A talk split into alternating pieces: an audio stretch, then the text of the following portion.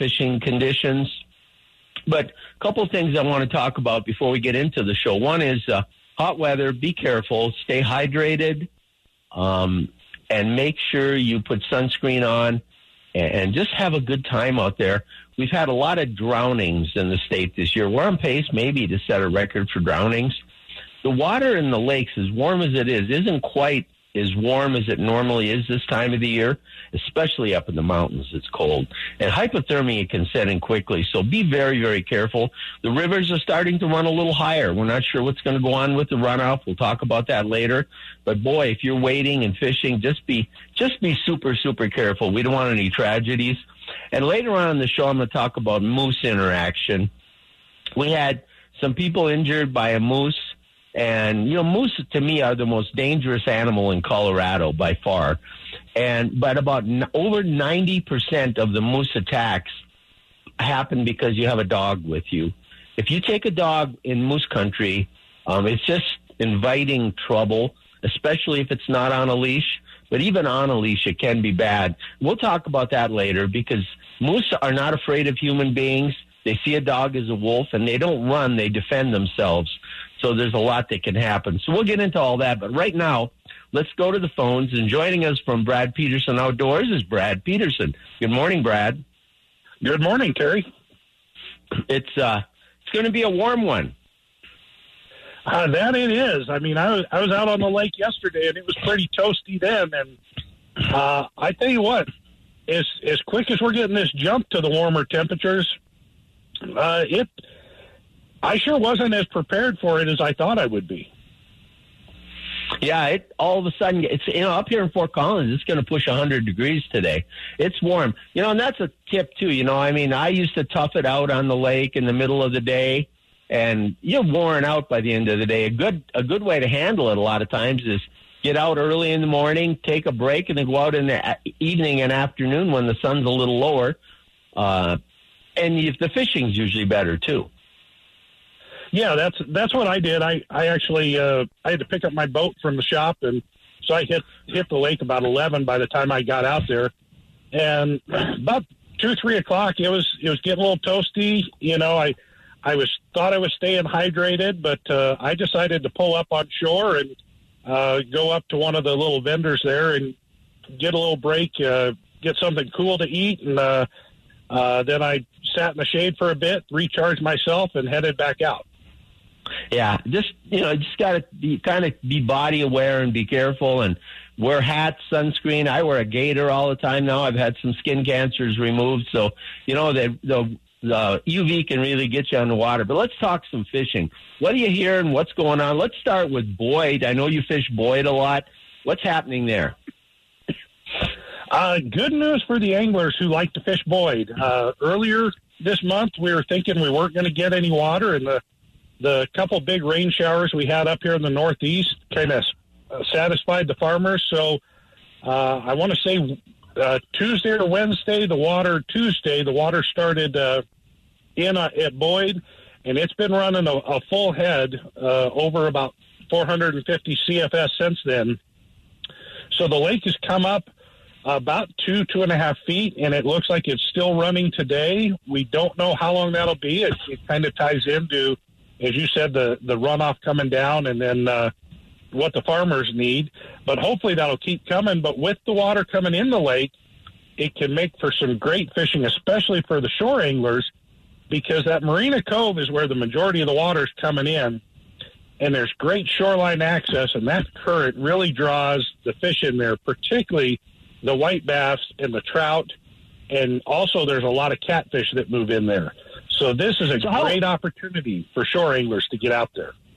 How would you approach it? To go in a Boyd to fish from the shore. I know it's going to be a little crowded. It gets there in that that that bay where in the marina, but there's plenty of room, like you said, to stretch out. And those white bass can be so prolific. Any particular type of presentation from shore you recommend?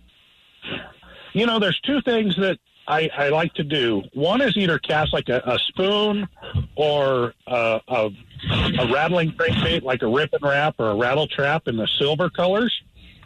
And then the other thing that's been real productive recently is the fly anglers are getting out there and catching a bunch of them, just stripping streamers down there. And so if you're a fly angler, and maybe the rivers are a little too blown out for you and you want to still get out and do some fishing, this is a great opportunity to get onto some warm water fish that even though white bass may not grow as big as their cousin, the wiper, man, they put up a whale of a fight for their size. And they're good pan fare, too. They're good to eat. There's nothing wrong. They're pretty prolific. I mean, don't go every day and harvest the limit, but take a few home. Don't you agree? Yeah, absolutely. Um, you know, white bass are naturally reproducing fish there at Boyd, so the population self-sustaining. So you don't have to worry too much about uh, uh, over harvest of those fish, and they're they're a great fish to to harvest. The one thing I would tell you is if you are going to fillet them, take out the little mud vein or the or the red meat right in the middle of the fillet. If you take that out right when you're filleting it, it's going to take away any sense of a, a fishy flavor that those white bass may have. And if you get that out, it's hard to tell the difference between a wiper and say a, a walleye or something like that. They're they're just really good white firm meat for for eating. They really are. What about out in a Boyd, out in a lake on a boat at Boyd? Uh, are the walleyes take taken off there? And I wanted to switch from there to the northeast, but right now, what about what about out in the boat? Walleyes, bass. The walleyes are doing pretty good. The walleyes have been kind of in that. Uh, it depends on the day. They're either they've been in that nine to say 13, 14 foot range, or they're out there in that 18 to say 21 foot range. And the best thing to do is use your electronics, figure out where most of those fish are. With the raising water, I would tell you those fish are going to kind of push a little bit more shallow because that's where the bait is going to go. As for the bass, the bass have just been on fire out there. The smallmouth have just wrapped up spawning, so they're in the post spawn, a little bit more spread out. But the largemouth have been on pre spawn or, or might be getting right to the point of spawning right now. And when you find them, they are ready and willing biters, or have been. And and the size there has just been phenomenal. You know, they just had a Centennial Bass Club had a bass tournament up there and you needed to average uh, almost 17 inches of fish. They do it on a length uh, conversion. You needed to average almost 17 inches of fish to be up there and have a chance to win it. So that's that's some really good bass fishing for around here. Oh, it really is. What about the trout? Are they going to slow down with this heat? You know, I think they are going to a little bit. The one thing is with this fresh water coming in, that's going to be a little bit cooler because it is coming off the, the Big Thompson, and that current's going to keep them going up in that area and the Marina Cove area for a while. But when that heat keeps turning on, those trout are going to move a little deeper. So instead of trolling maybe in that top five to six feet of the water column, I would say you're going to want to move down to that 10 to 15 foot range to get a little bit cooler water temperatures during most of the day. And then in the mornings or late evenings, you know, we do still have some bug hatches going on, and you'll start to see them there. So at that point in time, maybe you try running a planer board or something like that and, and run one rod up shallow. See if you can catch a fish. If you catch a couple doing that, then expand it to more of the rods that you're fishing. Before we run out of time, what's going on with the Northeast lakes like Sterling and Prewitt you know, those lakes have been a little bit challenging this year. Uh, the water conditions, when the waters come in, and the weed growth Uh, and the water clarity have all been a little different. So let's start out on the far northeast. Jumbo has been extremely clear this year. It's made the bite challenging, and there's there seems to kind of be a gap between about a 12 inch fish and about an 18 inch fish. So if you want to go out and catch, just have some action, particularly with kids those 10 to 12 inches, they're all over. They're biting a lot. It's fast action, but you're not going to be able to keep any. When you start talking bigger fish, it's probably your best opportunity for a big fish, but you may only be getting three to five bites a day. So if you're going to look for, for meat fish, I'm going to say try Prewitt, which is a, a overlooked fishery. That one's been a little bit better, and uh, I would try trolling just uh, with planer boards work your way out and, and try to find the right depth. The lake doesn't have a lot of depth to it, but you'll find the depth uh, that the fish are hanging on that day and then kind of troll around there. if you go and look at Sterling right now, there's a tournament going on, and I've talked to a bunch of the guys uh, pre fishing for the walleyes out there. That has been a real challenge, but they are getting into some crappies. So, you know, the, there's a ton of bait fish out there, but the crappies are moving up to spawn. So the areas that they're going to be is up kind of that flooded brush and flooded trees, and you can work that area. If you've got some of the new forward-looking sonar technology, that really helps out. But if you don't, just really pay attention to what type bush or tree you're getting them on, whether it's an outside isolated one, whether it's a willow tree that has leaves on it, or more of a cottonwood base. Because once you kind of figure out what those fish are holding on, that lake's big enough and has enough other spots that you can go repeat that pattern and go catch a good number of fish. And the last one out there is Jackson. And uh, the water was running earlier, about a week ago, into Jackson. It is topped off, but it is not still running. So the fish are going to be spreading out from that inlet.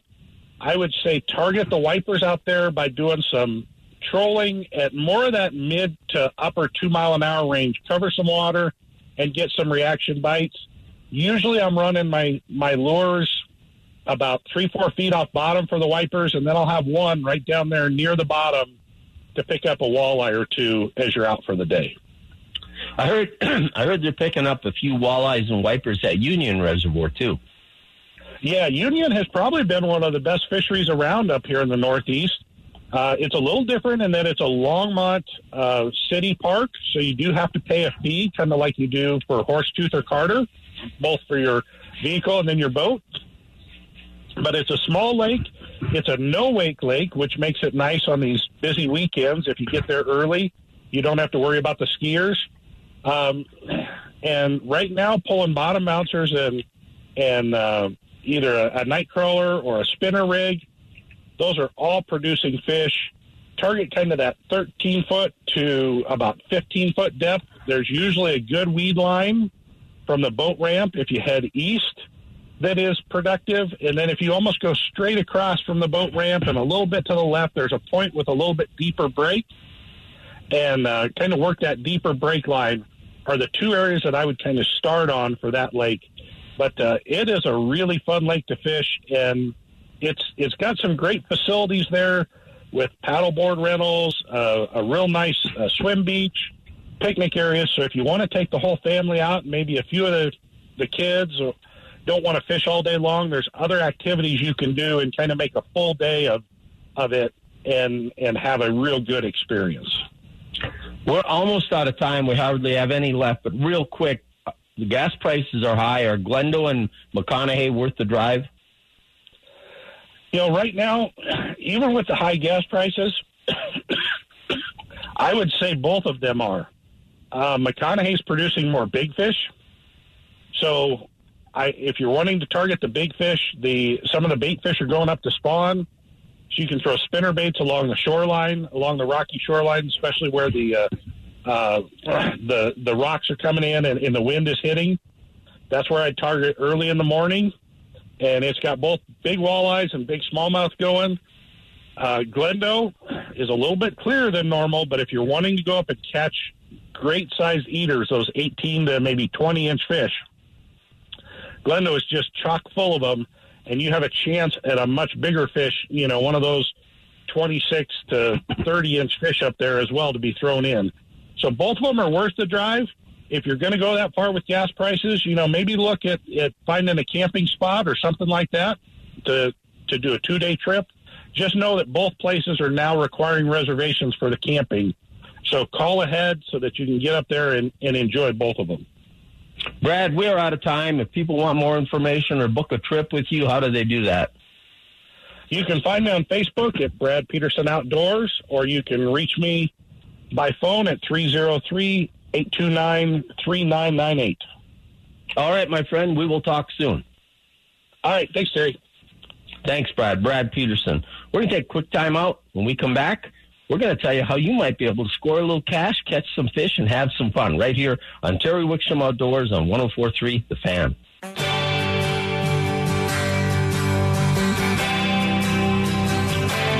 You're listening to Terry Wickstrom Outdoors, presented in part by Jack's Outdoor Gear.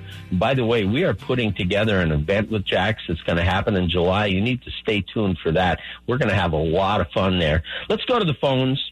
And uh, joining us from Colorado Parks and Wildlife is uh, Tori Eyre. Good morning, Tori. Morning, Terry. Is it uh, beautiful up in your part of the state? I mean, it's going to be pretty warm here. Yeah, it's it's been hot towards the end of this week, but it's uh it's nice. Yeah, and snows. This is going to get whatever snows up there coming down. That's for sure. Hey, Tori, um, about I don't know this tournament we're going to talk about goes back. This is the seventh year, but uh, back even before that, the federal government. You can correct me if I'm wrong. Um, gave some mandates. I think in conjunction with the Endangered Species Act to Colorado Parks and Wildlife and what species they could allow to have over on the west slope that could possibly get into the river systems. And that forced you guys to make some management decisions, didn't it?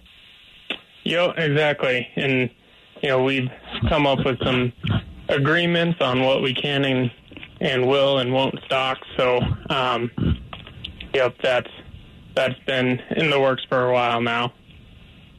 And you know, and before they used to take some extreme measures to get rid of like, and the two fish in particular we're talking about right now are smallmouth bass and pike because they do well in river systems and they're highly predatory.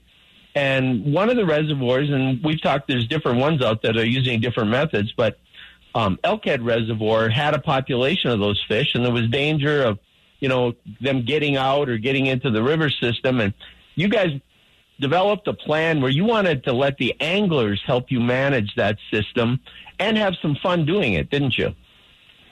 Yep, exactly. Um, and like you said, we we have northern pike and smallmouth bass in Elkhead Reservoir, and we've seen those fish um, leave the reservoir previously. So we've taken some measures to reduce the escapement risk of those fish leaving the reservoir, and now we're hosting this tournament to have anglers help us kind of transition that fishery into one that's more compatible with those native fish downstream in the Yampa River Basin. And and the reason to to try to get out as many smallmouth and pike as as you can is exactly what we talked about uh, as far as reducing those numbers, reducing the threat. But you're not going to just let the fishery become not fun and not a viable resource, what kind of fish are you allowed to put in there, and how are you rebuilding that fishery? Yeah, and um, that's definitely our our goal there at Elkhead, Elkhead Reservoir is to have a a great fishery, and um, we can achieve that, and also meet those goals of having a compatible fishery as well. So we're stocking some species in the reservoir that are um, they, don't do as well if they do end up in the river system. And so currently we're stocking largemouth bass, black crappie, bluegill, and we're looking at stocking tiger muskie here soon too. That sounds like a lot of fun to fish that lake. There's going to be quite a variety and and you know the bass fishing. It's just going to be a good lake to fish. Now, in order to do this, to get as many of those out, you have these tournaments, and we'll go through the mechanics of the tournament in a minute. where anglers are encouraged to remove as many smallmouth and pike as they can, and you encourage that on a year-round basis. But during this period of this tournament, they can actually score some pretty good prizes. I mean, they might win up to like fifteen hundred dollars. We can get into that, but tell me a little bit now about the tournament. Is June, I believe, uh, 18th through the 26th. Is that right? Yep, exactly. It starts a week from today on Saturday and runs for for nine days through the 26th. And then how does it work? What do I do if I'm out there angling? Do I need to register? Do I bring the fish into you guys? Kind of take me through the mechanics of it. Okay. Yeah, and so fishing will start at 6:30 on June 18th, and so you can we'll be there then. You can stop by our registration booth and get registered then, or um, you can start fishing and, and, register when you bring fish into us. Um, and then from there, any smallmouth bass and northern pike that you catch, you'll bring up to the registration booth, and we'll uh, collect some information on the fish, length, and and uh, checking for the a tag that's um, worth a prize, which we can talk about later. But um, and then once we get our information and check to see if you want a prize, um, you can either keep that fish and and uh, keep it to eat, or donate it to us, and we'll send it off to our our researcher in our lab over in Fort Collins. Yeah, and it's and it's uh, you want them to catch a lot. It's not one of these where you can only enter one fish. If you're up there fishing more than one day or all day, you can come back and enter some more fish, right? Yep, exactly. And you can you know turn in fish every day through the tournament, and we have prizes that aren't just for the biggest fish or the most fish. We have you know a wide range of prizes. So definitely um, encourage you to keep any smallmouth bass or northern pike that you catch because it'll all help put you in different prize categories. So how do I win and what can I win? Okay, well the biggest prize of the tournament is um, prior to the tournament we will go out and collect one smallmouth bass and one northern pike and we'll put an internal pit tag in them so they won't be visible but when you turn those fish in to us, we have a scanner, and if we scan a fish that we tag this year, it'll be worth fifteen hundred dollars. One pike that's worth that much, and one smallmouth bass. And then um, we also have a couple bigger prizes if you turn in a fish that does have one of those internal tags, but is from a previous year's tournament. Um, we have some larger prizes for that, such as a nice fishing hut or um, a big cooler things like that. And then we also have six what we call daily prizes, where if you catch the largest smallmouth bass, the smallest smallmouth bass, the largest northern pike, smallest northern pike, or most smallmouth bass or most northern pike of the day, um, that'll make you eligible for a, a daily prize. So um, something more along the lines of a fishing rod, a grill, something like that. Um, we have a variety of those prizes, and then um, in the event that the the grand prizes, the fifteen hundred dollar pit tagged fish aren't caught, um, we will then do a drawing, and we'll give out all the money and all the prizes out regardless. So if the if the pit tagged fish aren't caught or one of them isn't caught, then we'll we'll do a drawing um, to give away that money. And so anytime you bring in a smallmouth bass or northern pike during the tournament, that gets you a, a ticket into the drawing. That's awesome. Um, before I let you go, you've been doing this is the seventh year now. Um, is it trending in the right direction for you? It is. Yeah, I think you know we're well on track for where we want to be. Um, we're seeing reductions in the adult smallmouth bass population, and you know we're making headway on the pike front as well, and um, both in our sampling and also just anecdotally talking to anglers, it seems like more and more people are catching largemouth bass, and the crappie fisheries doing well right now. So I think I think we're well on our way. If people want more information, is it on the CPW website? Yep, we have um, a page up with the rules and um, you know park facilities and how to how to get ready for the tournament, when it is, and all that. It's all up on our website. Sounds like a great way to have some fun and maybe score a little cash. Tori, thank you so much for joining us. It's I've been we've been talking about this event for this is the seventh year, and it just seems like a great way to help with management and let the anglers have some fun. Thanks for joining us today. Thanks, Terry. You bet. That's Tori. You know, go. It's the it's the um, Elkhead tournament. Go check it out if you're headed over there, or if you want to head over there. Have some fun. Enjoy it. We're going to take a time out. When we come back, we're going to talk about another management tool that it requires some sometimes some participation with the anglers and cooperation on Terry Wickstrom Outdoors, presented by Jack's Outdoor Gear on 104.3 The Fan. You're just a teardrop in my eyes. Each night I cry myself to sleep. You're listening to Terry Wickstrom Outdoors on 1043 The Fan, brought to you in part by Jack's Outdoor Gear. Locations up and down the front range. If you're an outdoor enthusiast, check them out. By the way, that bumper music coming in is from the current released EP by Wickstrom and Dobruth. that you can find on all your favorite streaming. It's called A Teardrop in My Eye. We'd appreciate it. Just search Wickstrom and Dobrith on social media and streaming. Let's go to the phones. Joining us from Colorado Parks and Wildlife is Billy Atkinson. Good morning, Billy. Good morning, Terry. You know, it's uh, it's a beautiful day in Colorado. A little bit on the toasty side, and that kind of plays in to what we're going to talk about, doesn't it? It does indeed. Yes, it does. We're monitoring the water levels around the state closely as as temperatures warm up and we start to lose our snowpack.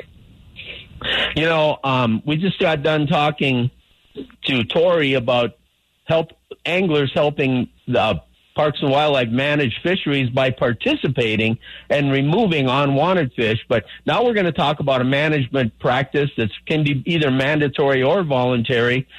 But we ask them not to fish or remove fish or to catch fish even, and that's river closures. Why are river closures such an important part of the management strategy? Oh, very important part, and I'll, I'll back up for a minute. So you, you touched on mandatory and voluntary, and so I should elaborate on that. Um, you know, mandatory closures we don't use as often, um, typically depending on what we perceive might be an impact. Uh, in this case, of, of uh, angling pressure on the resource. Um, most of the closures we implement, and a lot in the last five years, all around the state actually, a lot in the northwest and uh, southwest regions, but certainly some over in the northeast and on the Arkansas River below Pueblo. Um, a lot of these closures, um, we've been able to implement voluntary closures, and we have gotten great compliance from our constituents. Um, well, with those voluntary closures, we also um, utilize what's called a owl closure. We might just close a river in the, during the high, higher temperatures of the afternoon and allow fishing in the morning and stuff. So voluntary closures are a lot easier for us to put on and, and take off if need be. Um, mandatory closures end up getting signed off by our director. And so it's a little different approach. Um, we prefer to use voluntary closures uh, for the most part. And these closures we use um, can be for spawning, uh, protect spawning aggregations, whether it's walleye or kokanee or fish off a tributary. Um, so we're prote- protecting something we may take eggs from a brood stock uh, from a population, but also uh, environmental conditions, you know, temperatures, flows, maybe dissolved oxygen levels, especially in the last five years. The third uh, is more like a stochastic event, like a wildfire or flood, where there's that added condition we might need to close a system. But uh, now, when you, so that, yeah.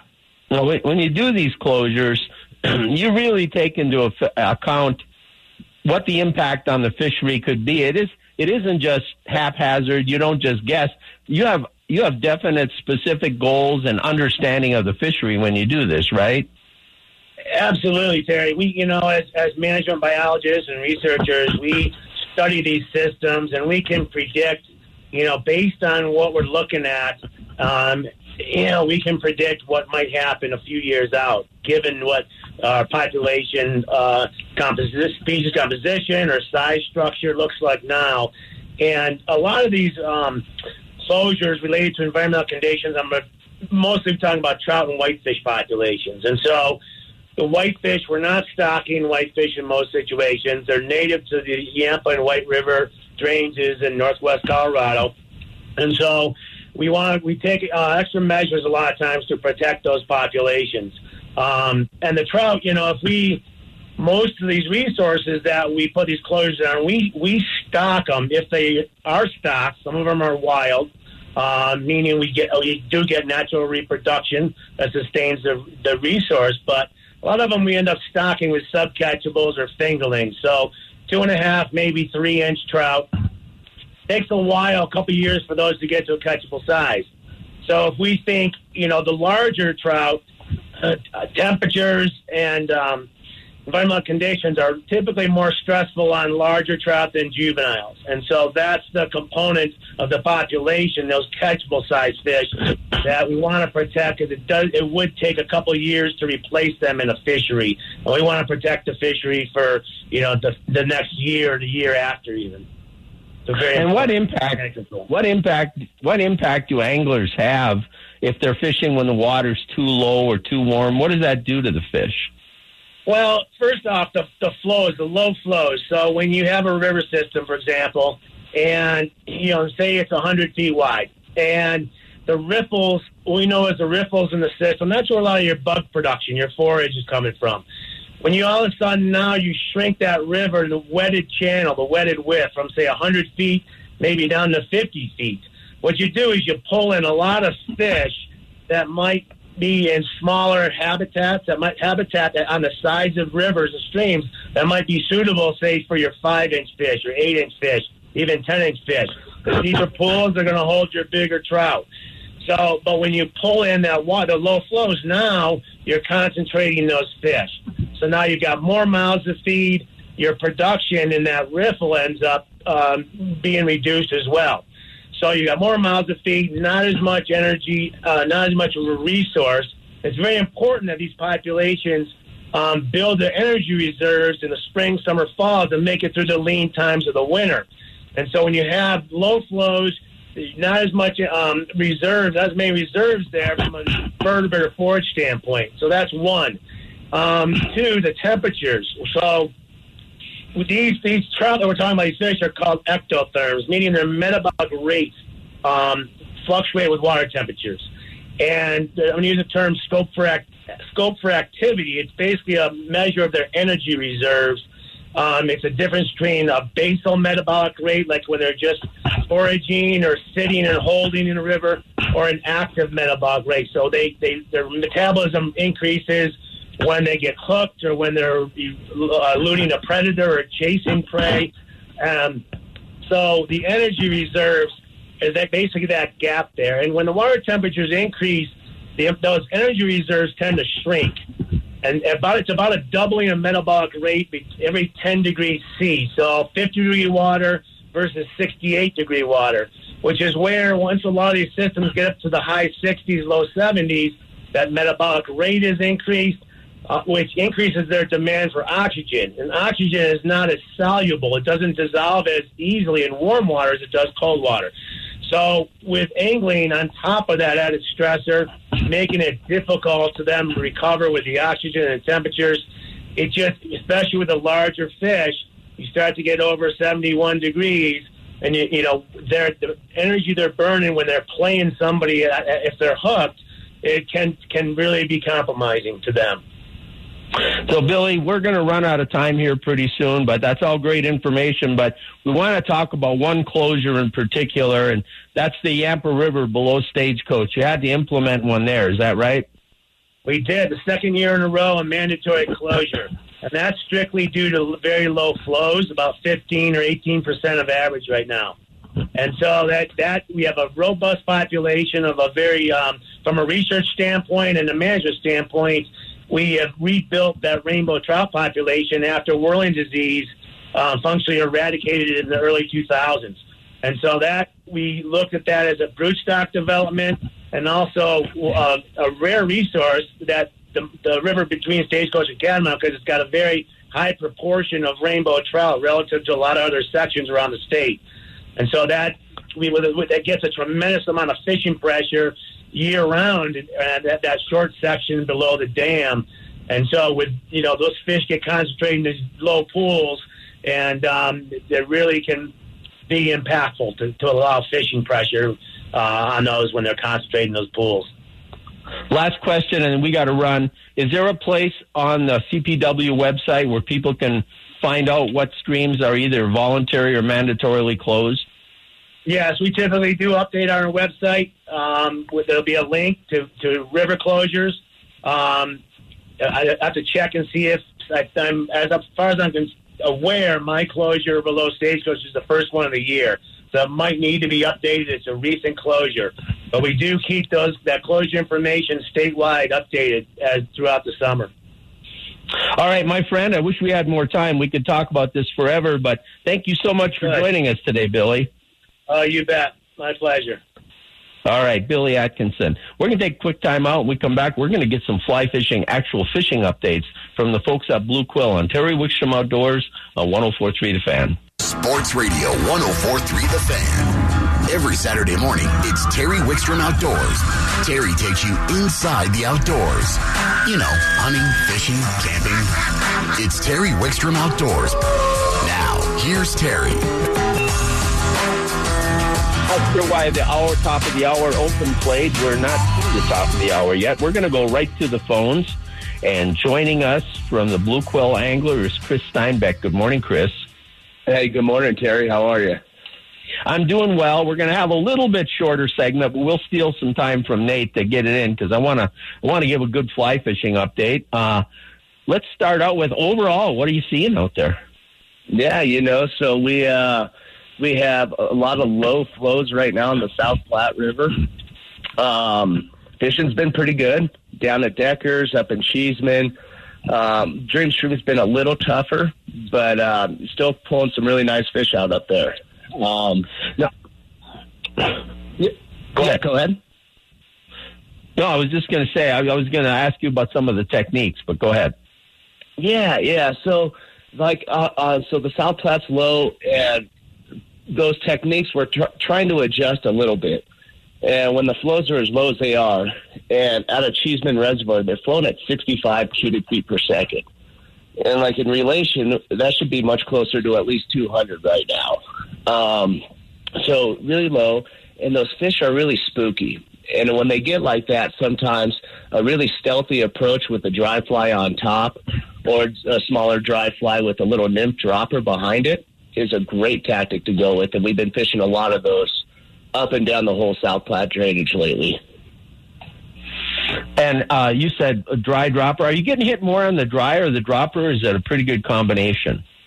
You know, uh, so the benefit of lower flows is the water temperatures are starting to climb up a little bit. And so as the weeks keep progressing, the number of hits that we're getting on top are getting better and better. Um, we're start seeing a lot of caddis right now on the South Platte. You're seeing them bounce all over the water and lay their eggs. Um, it's really, really can entice some great dry fly fishing. Um, and so I would say, Terry, most fish are probably still on the nymph dropper. Uh, but as the season keeps progressing here, more and more we're going to be on top there. All right, right now, if you're heading out there, what would would you look at the hatch before you put your rig together, or do you have one this time of the year that you like as your dry dropper combination? Yeah, so um, a really good standard right now is the Elk Hair Caddis. Um, a size 16, size 18s. Um, both tan and little light browns work really well. Um, that's going to be my go-to right now. The Caddis Hatch is a really good one. We're also still seeing some blue-wing olives here and there. Um, and so sometimes like a parachute Adams could be a really good call.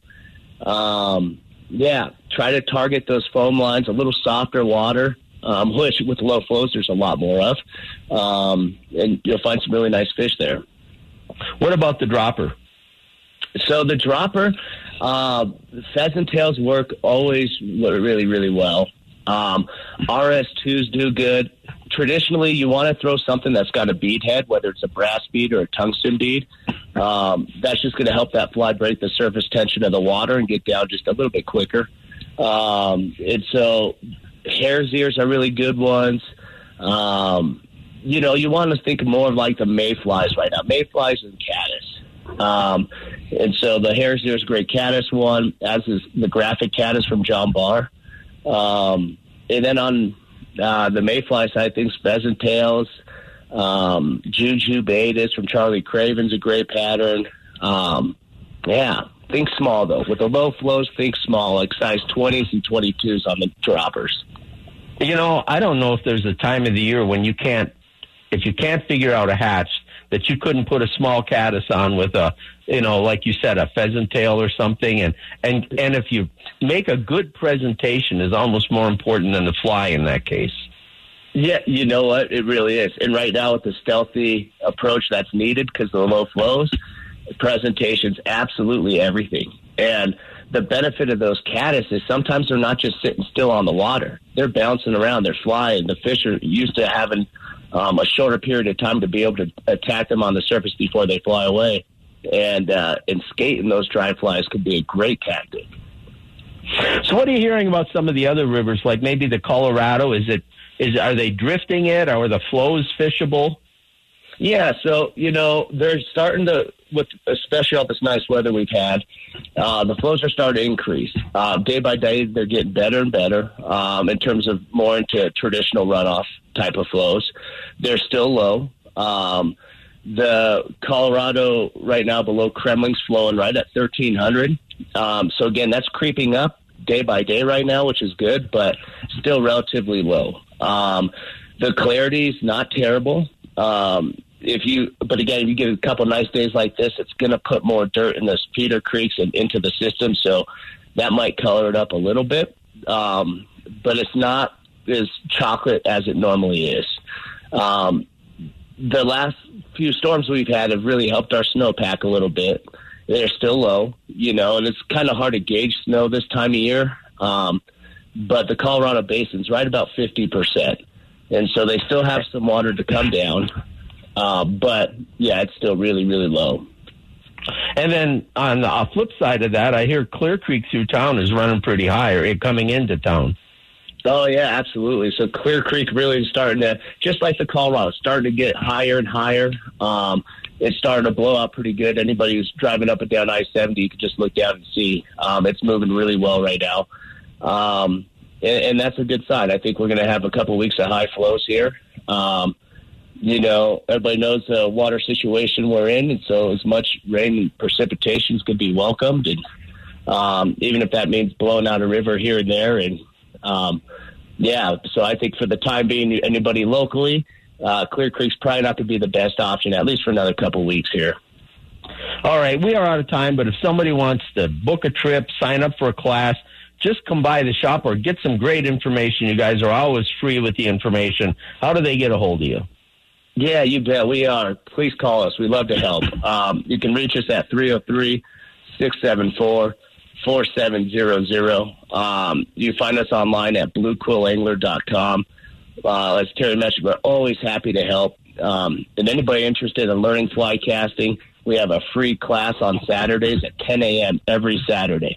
No need to register. Just show up to our shop up in Evergreen, and we'd love to help you get started in fly fishing. I might have you work on my cast. It isn't as sharp as it should be. Let's get out there. Let's get out there. All right. Fishing.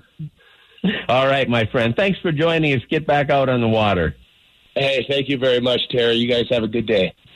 You bet. Chris Steinbeck from Blue Angler. Just great people. I mean, great, great. I've got to know the family that owns it. I, you know, of course, everybody knows Pat Dorsey. Just tremendous people. A Great, uh, you know, if you're looking for some fly fishing help, Blue Angler will help you out. We're going to take a quick time out and we come back. Somebody who's always willing to help us catch fish will join us is Nate Zielinski will join us on Terry Wickstrom Outdoors on 1043 The Fan.